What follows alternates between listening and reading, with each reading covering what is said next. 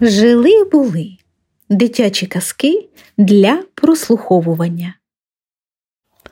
Лінива дівчина. Жив собі заможній чоловік, у якого була велика сім'я. Дев'ятеро його синів виросли слухняними та працьовитими.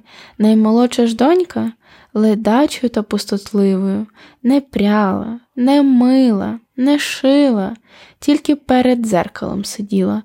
Батько інколи сварився на неї, а мати захищає.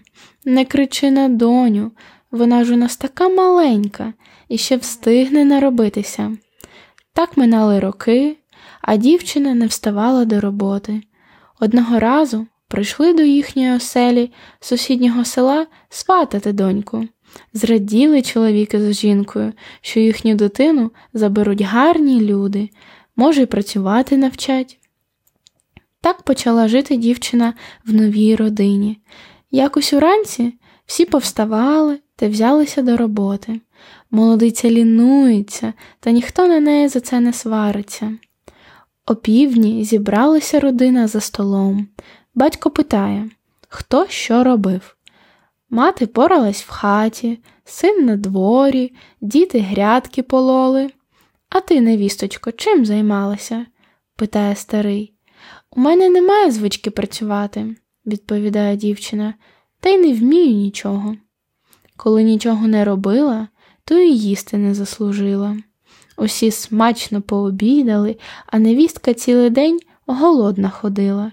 Наступного дня молодичка встала рано, бо голод спати не давав. Свекруха готувала сніданок і невістку не просила допомагати, а та сама взяла відро та принесла води з криниці. Під обід господар знову питає, хто чим займався. Всі розповіли, а мати й каже наша невістка сьогодні води принесла. Добре, говорить старий, дайте їй за це горнятко води. Випила бідолаха воду, поплакала, а сама думає, якщо й далі нічого не робитиму, схудну та знесилюся. Наступного ранку прокинулась дівчина до сходу сонця та й почала поратися по господарству. Сніданок приготувала, в хаті поприбирала, корів подоїла, білизну попрала. Через тиждень завітали в гості батьки молодиці. Заходять, дивляться і не впізнають доньку, така працьовита стала.